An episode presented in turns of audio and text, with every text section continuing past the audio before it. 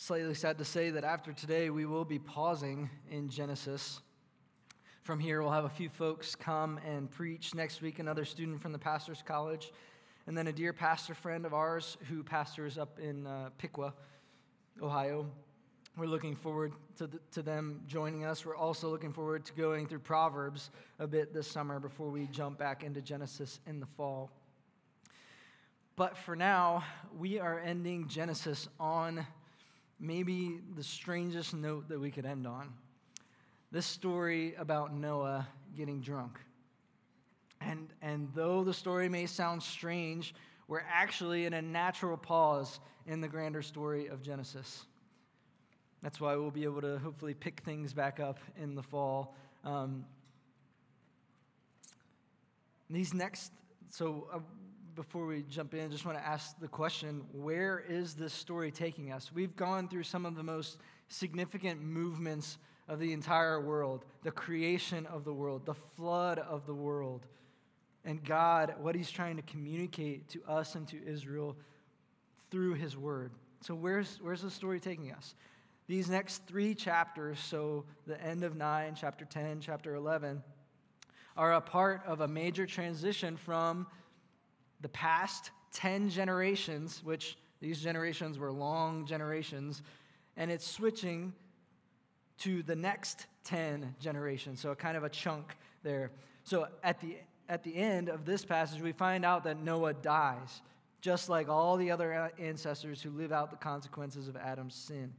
In fact, if, if you're just reading the story of Genesis, you're hoping that all of that would end with the flood. All the mess would end with the flood sin, corruption, death, but all still remain in this story. Most people take this portion of, of Genesis, this chapter, to be primarily about Noah and how horrible it was that he got drunk. It was wrong, and we'll see why in a moment. But in reality, the story of Genesis has shifted attention from Noah to his sons so, as we read together, the first question we need to ask is why are his sons so important? So, look at chapter or verse 18.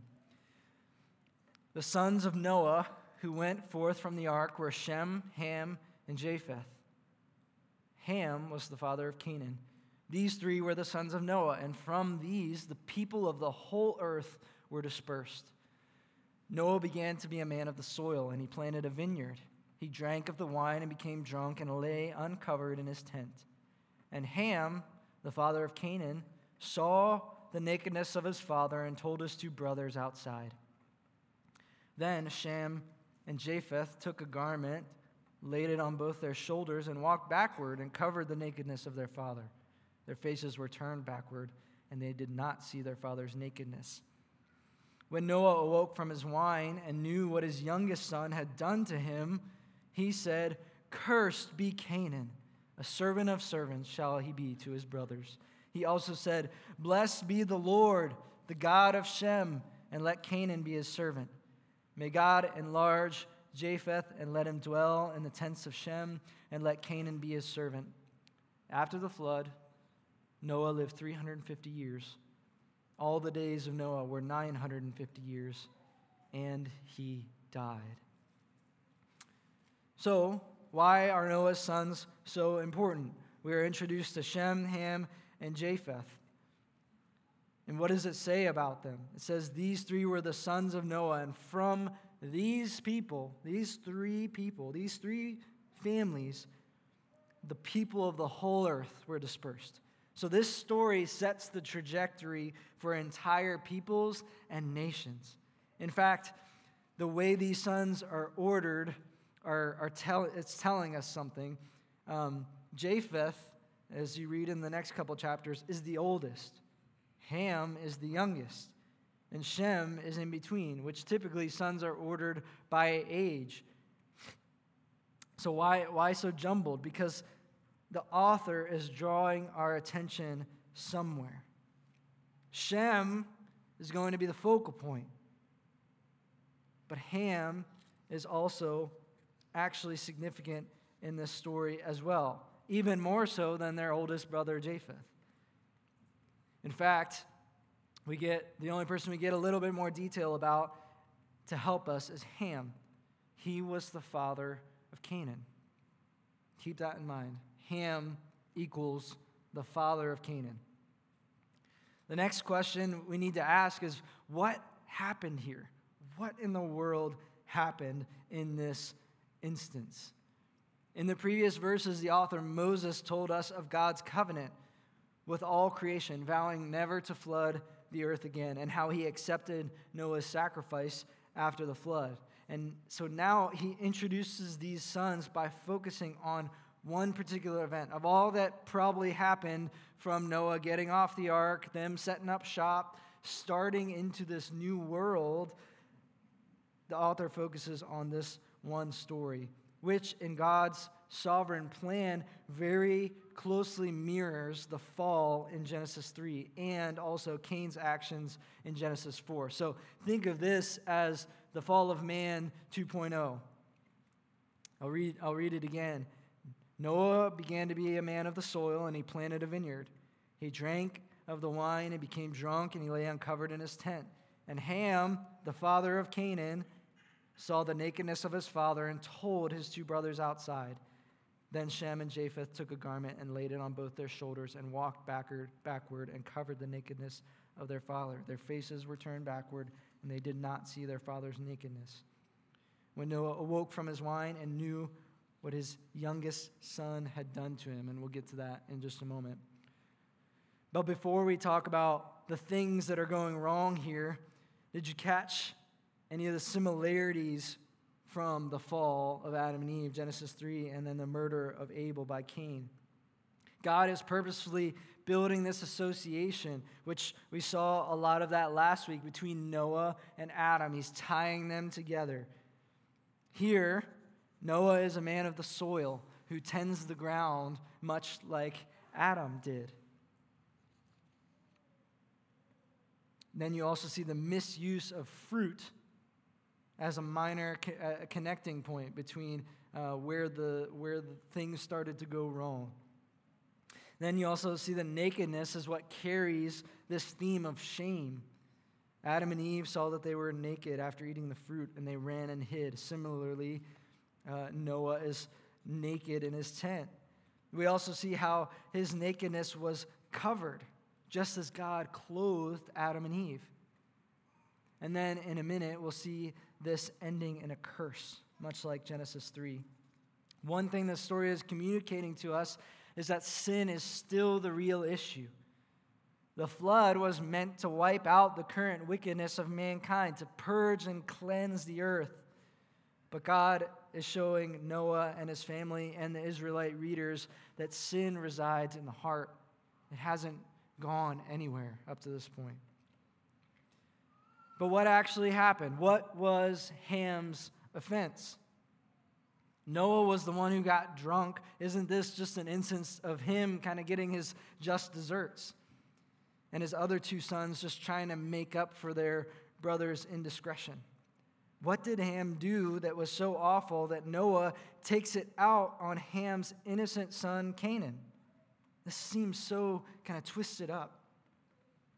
And this passage has been interpreted multiple ways, all of which are trying to communicate the atrocity of Ham's sin against Noah. Because if you just read it at a glance, something must have been really wrong for Noah to, to realize what, what has happened and then to direct his curse at Ham's youngest son, Canaan. There has to be a reason for that. So, all of, all of these various interpretations have their reasons based on other hints, good hints in Scripture. For example, some see simply this as, as, as a highly dishonorable act of Ham looking at his naked father and shaming Noah before Ham's other brothers. Some assume that Ham actually acted in an exceedingly foul way by either molesting his father as an immoral act or castrating his father as a power grab. Again, that, that sounds absurd to us, but those interpretations are held by people attempting to make sense of why this is such a significant part of this unfolding story. It gets complicated when what is being said here is in the form of a Hebrew idiom, like a, like a figure of speech. Like if I said, heads up at a baseball game, uh, I would not just be saying, point your head up. It would be, hey, look to see if you find out where this ball is in the air so it doesn't land on top of your own head. So it's, it's something of like that. There's an idiom, which is a figure of speech that contains more in there, uh, just like saying heads up. It's not, it's not just at face value there. Um, the short of it is, I don't, I don't think Ham's offense is any of those that I just previously mentioned, and it's not at all because I have some special insight or am uber creative.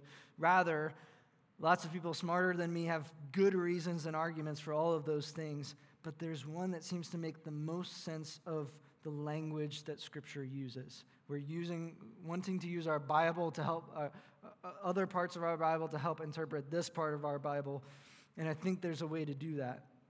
If you want to look into this more, most of the conclusions I'm coming to you are from uh, our recently deceased brother, Old Testament scholar Michael Heiser, who I've come to respect in, in multiple, multiple areas.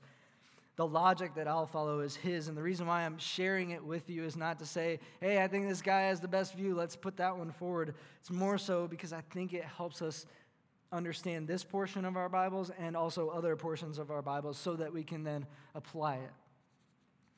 I think it is faithful to, to what is already here in Scripture. So let's dig into this because we, we have to know the significance of what's happening here in order to understand what's unfolding.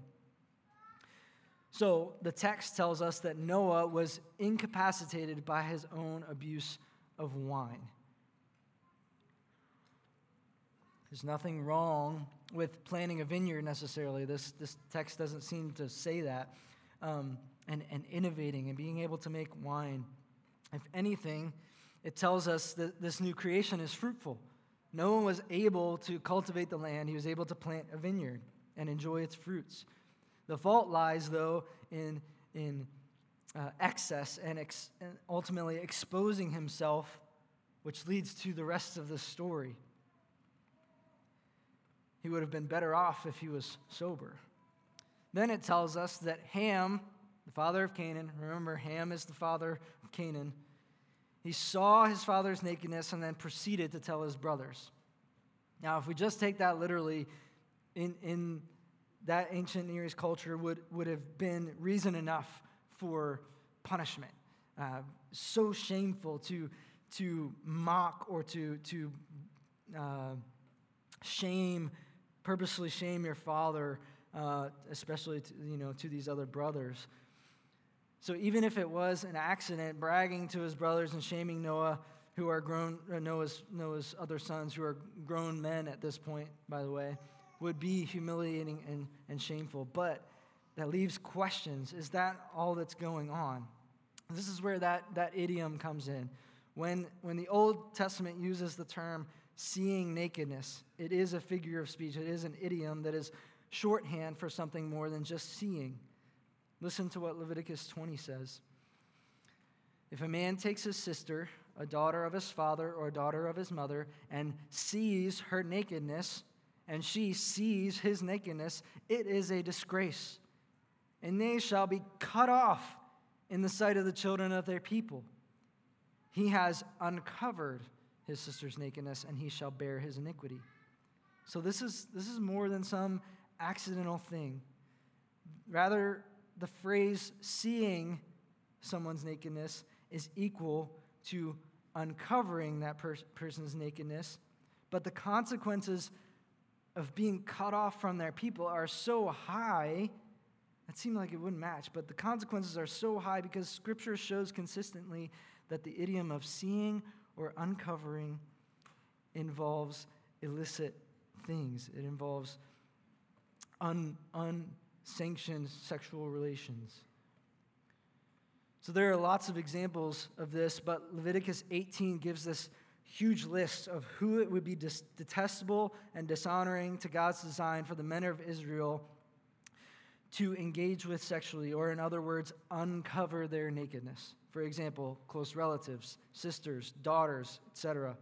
but most notably in Leviticus 18:6.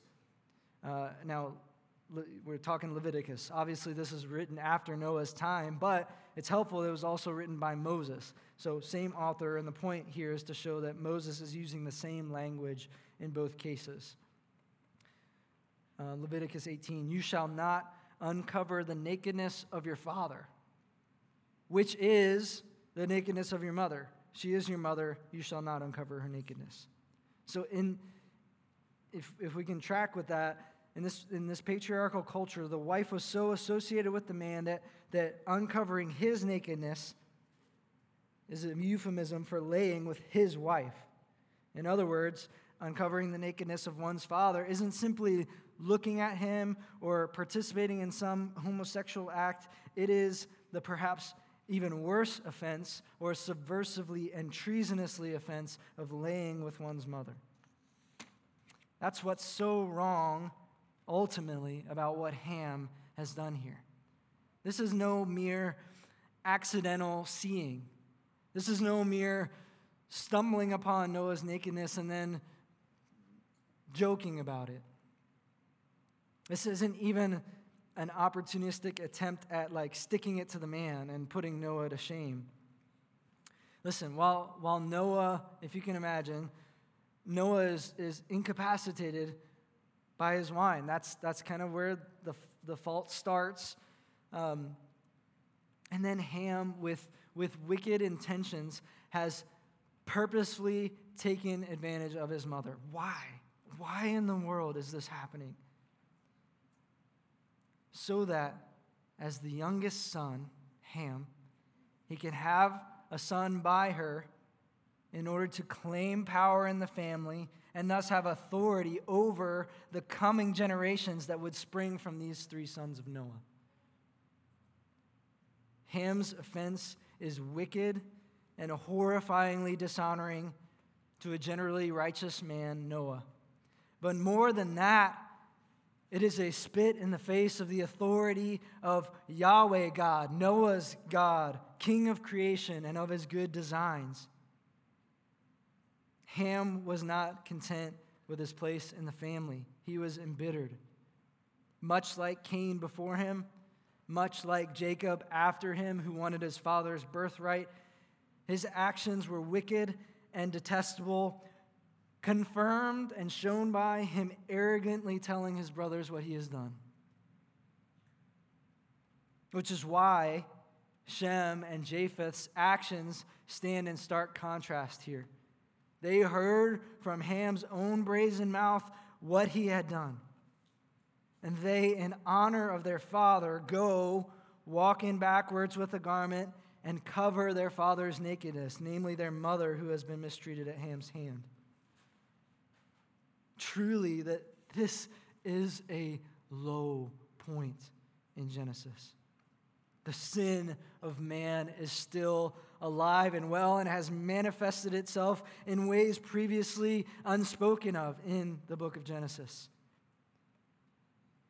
And there must be consequences to that sin, which helps us answer the question why curses and blessings that come from this instance. Verse 24 says, When Noah woke from his wine and knew what his youngest son had done to him, he said, Cursed be Canaan. A servant of servants shall he be to his brothers. And let Canaan be Shem's servant, and let Canaan be Japheth's servant.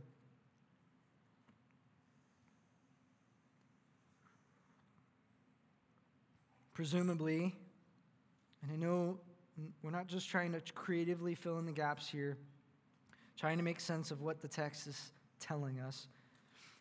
Presumably, Noah's wife wasn't mute. It makes, it makes sense then how Noah would find out what happened at some point after he woke up from his drunkenness and why he would later commend these two sons for doing exactly the opposite of wicked Ham. Now, I don't, don't want to make too much of this, but it does make sense here if, if Noah going to him, him finding out and him cursing doesn't happen quite immediately. Again, don't want to make too much of that, but it's, it's possible because a lot of these Genesis stories are condensed down chronologically. Um, it may be that Noah wakes up, finds out, and boom, curses Ham's son. But it seems very, very random.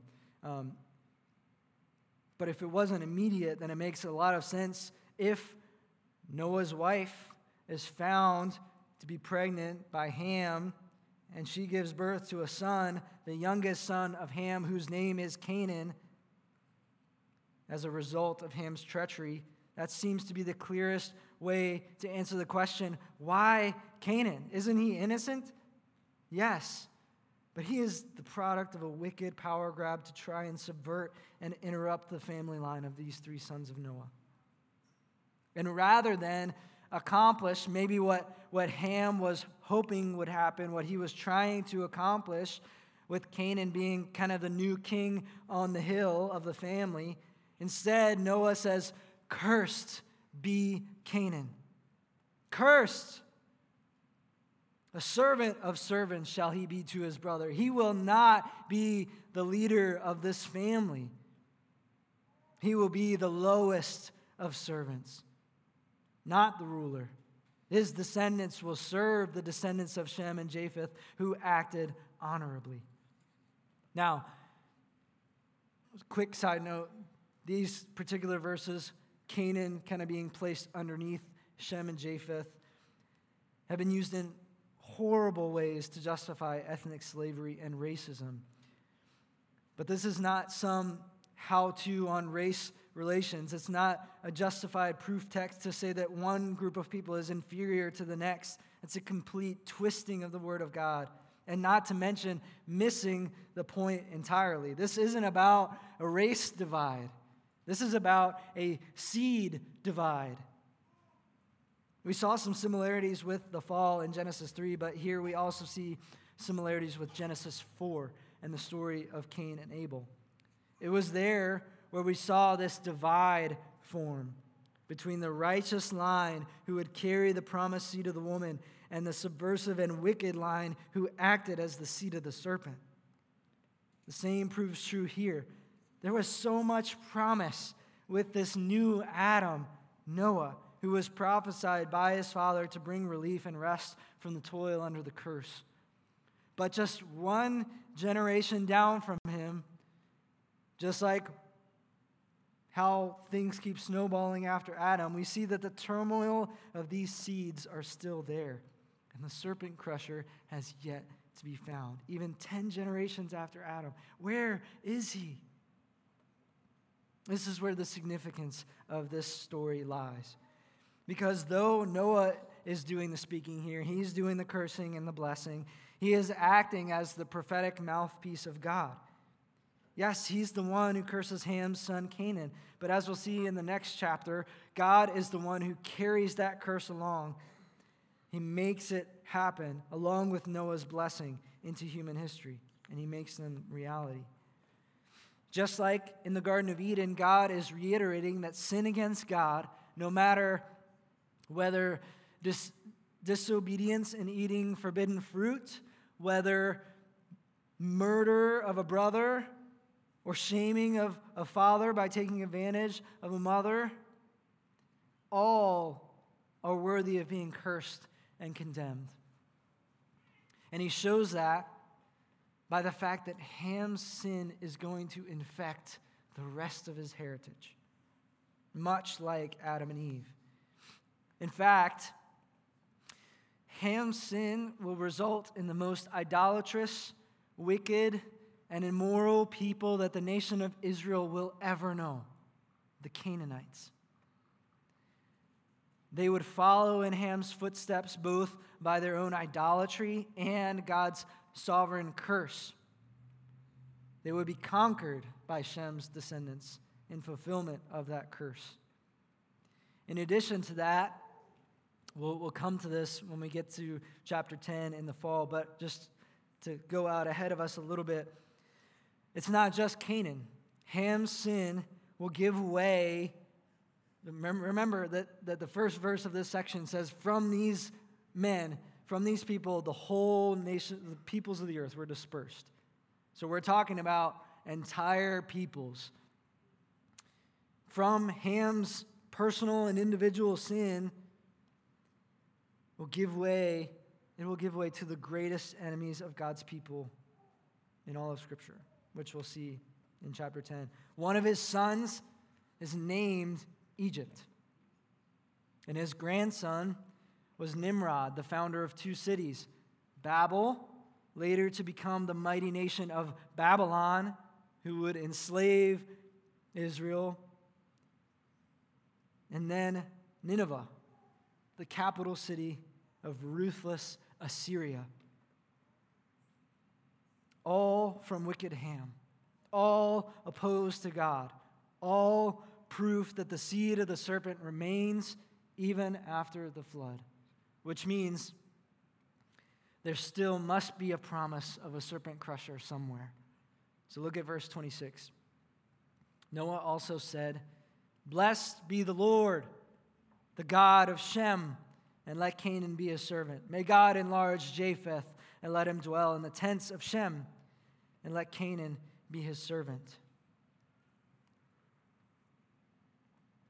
This is the first time that God is mentioned in this passage, in this section. As God blesses Shem and Japheth based on their honorable actions toward Noah. In both cases, Canaan and his descendants are going to serve Shem and Japheth's descendants. We actually see this play out when Israel takes over the land of Canaan, the promised land. And some of the Canaanites wind up being put to forced labor by the Israelites. Joshua 16.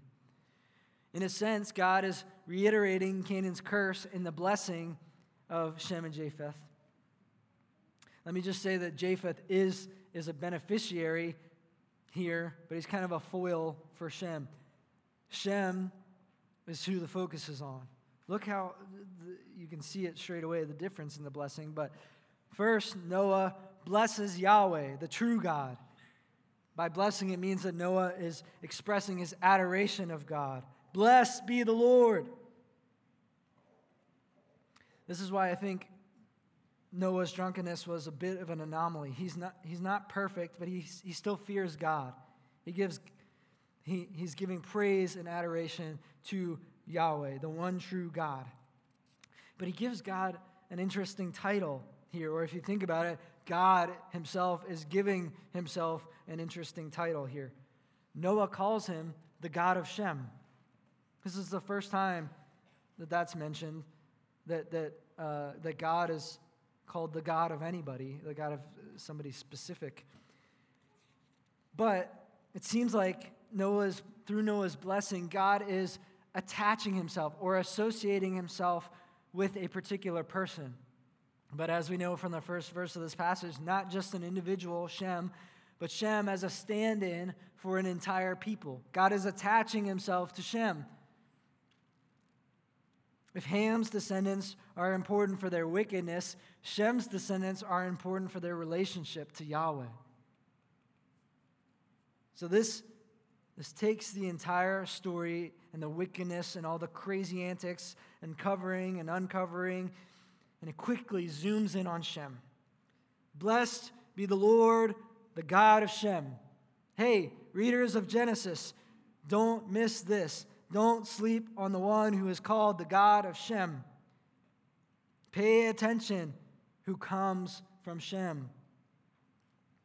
I mentioned it earlier that chapter 5, we saw 10 generations from Adam to Noah.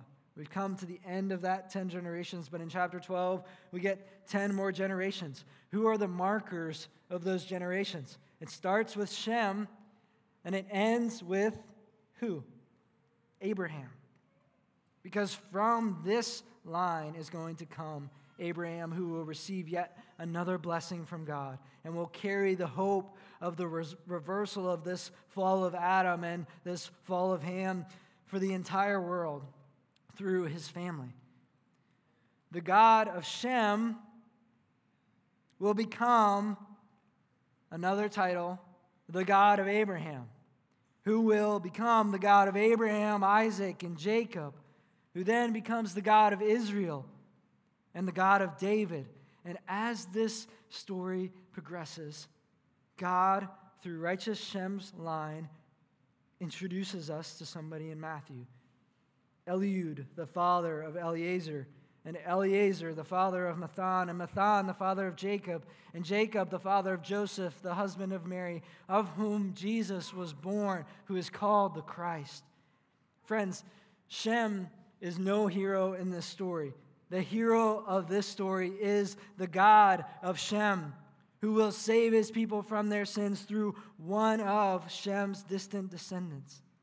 So, can we not just marvel at how carefully God made sure that Jesus would come to us?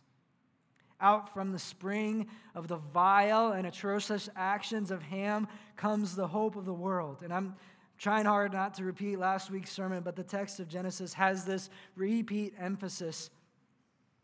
The God of this world, the God over all human history, will bring his serpent crushing son by continuing to sovereignly bless particular people who will carry the seed into the next generation until, at the right time, that seed would be born to save the world from sin and death. Again, church, this is not, it's not, not even a story about Noah's drunkenness, not, not even primarily about Shem's offense, not primarily about how a righteous man, Shem, swooped in and saved the day. In fact, his, his noble actions were accompanied with Japheth's noble actions, and yet the sovereign God chooses Shem over Japheth. He still blesses him, but he does not associate himself with Japheth. This story is about the God of Shem who, out of his goodness and mercy in the face of, a, of just this egregious act that confirms the hopelessness of humanity, he chose to bless Shem with something far more wonderful than Shem's own actions warranted. To be the one who would carry forward the seed of the woman is purely a mark of the generosity of God and his commitment to hold to his promise to Adam and Eve. At this point, I hope, I hope we can agree if we come to this, the end of this text, we can't say, oh, this must be something about not being like him, just be like the other two. We've missed something huge. That something huge is this any hope of being rescued from the cycle of our own wickedness and the curses of God rests where? Upon the mercy of God towards sinners through Jesus Christ. Any hope of us being rescued from our cycle of wickedness and the curses of God rests upon the mercy of God towards sinners through Jesus Christ. Friends, this, this incident happened so long ago.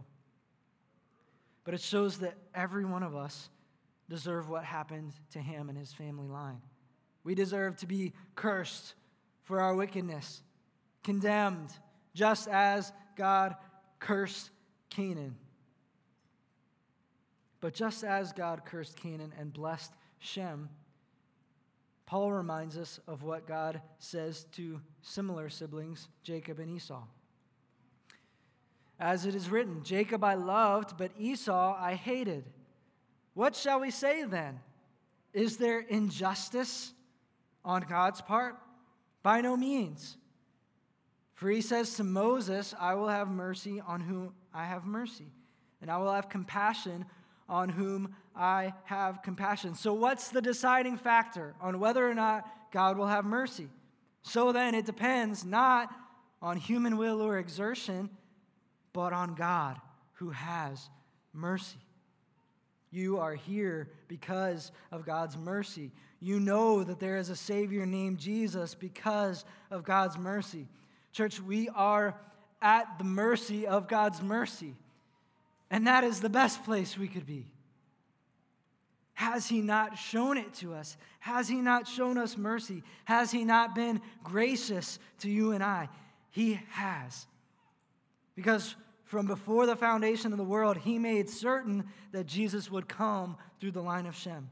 The same Jesus who He planned before the foundation of the world to come and crush that wicked serpent, Satan.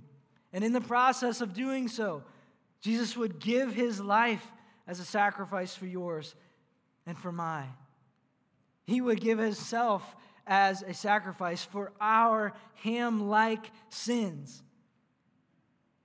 So we can sit here in this church body having known the mercy God has shown us in Jesus Christ, and we can say, Blessed be the Lord, the God of Shem, my God, the God of my salvation. Hallelujah.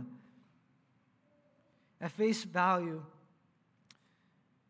this text has little to do with maybe what might be on your mind in the forefront the current work issue, the practical marriage tip that you're hoping for, the words of wisdom for students, how to suffer through illness. But it does get at the bedrock of what's underneath all of those things, which is what you as a Christian think about God and exactly how merciful He has been to you. I, I would venture to say that everyone here is content saying, God is merciful. We know that. He has been merciful to us because He has taken our guilt from us and given us eternal life rather than the punishment we deserve. But I would, I would charge and challenge you how merciful is God to you? Is He not infinitely merciful? Has He not been so gracious to you? Because it's easy to see Ham in this story and think, I'm glad that I'm not in the cursed camp here. But the truth is, is that we were all once in that camp until God showed us mercy, until Jesus hung on his cross as a cursed man in our place. We were, as Ephesians described, separated from Christ, alienated from the commonwealth of Israel, and strangers to the covenant of promise having no hope and without God in the world. But now in Christ Jesus, you who were once far off, once cursed like Ham, have been brought near by the blood of Christ. The rest of our world continues in following in the footsteps of the wicked seed of Ham and has rejected Christ. And such were we. And such were we until God had mercy on us. That is the difference maker. God showing us mercy that should ignite our worship of God who loved us, who gave himself, who came for us, who will come again for us, who had mercy on those who deserve no mercy, who continues to have mercy on us when we fail again and again and come to him. And, and when we ask for forgiveness, he grants it.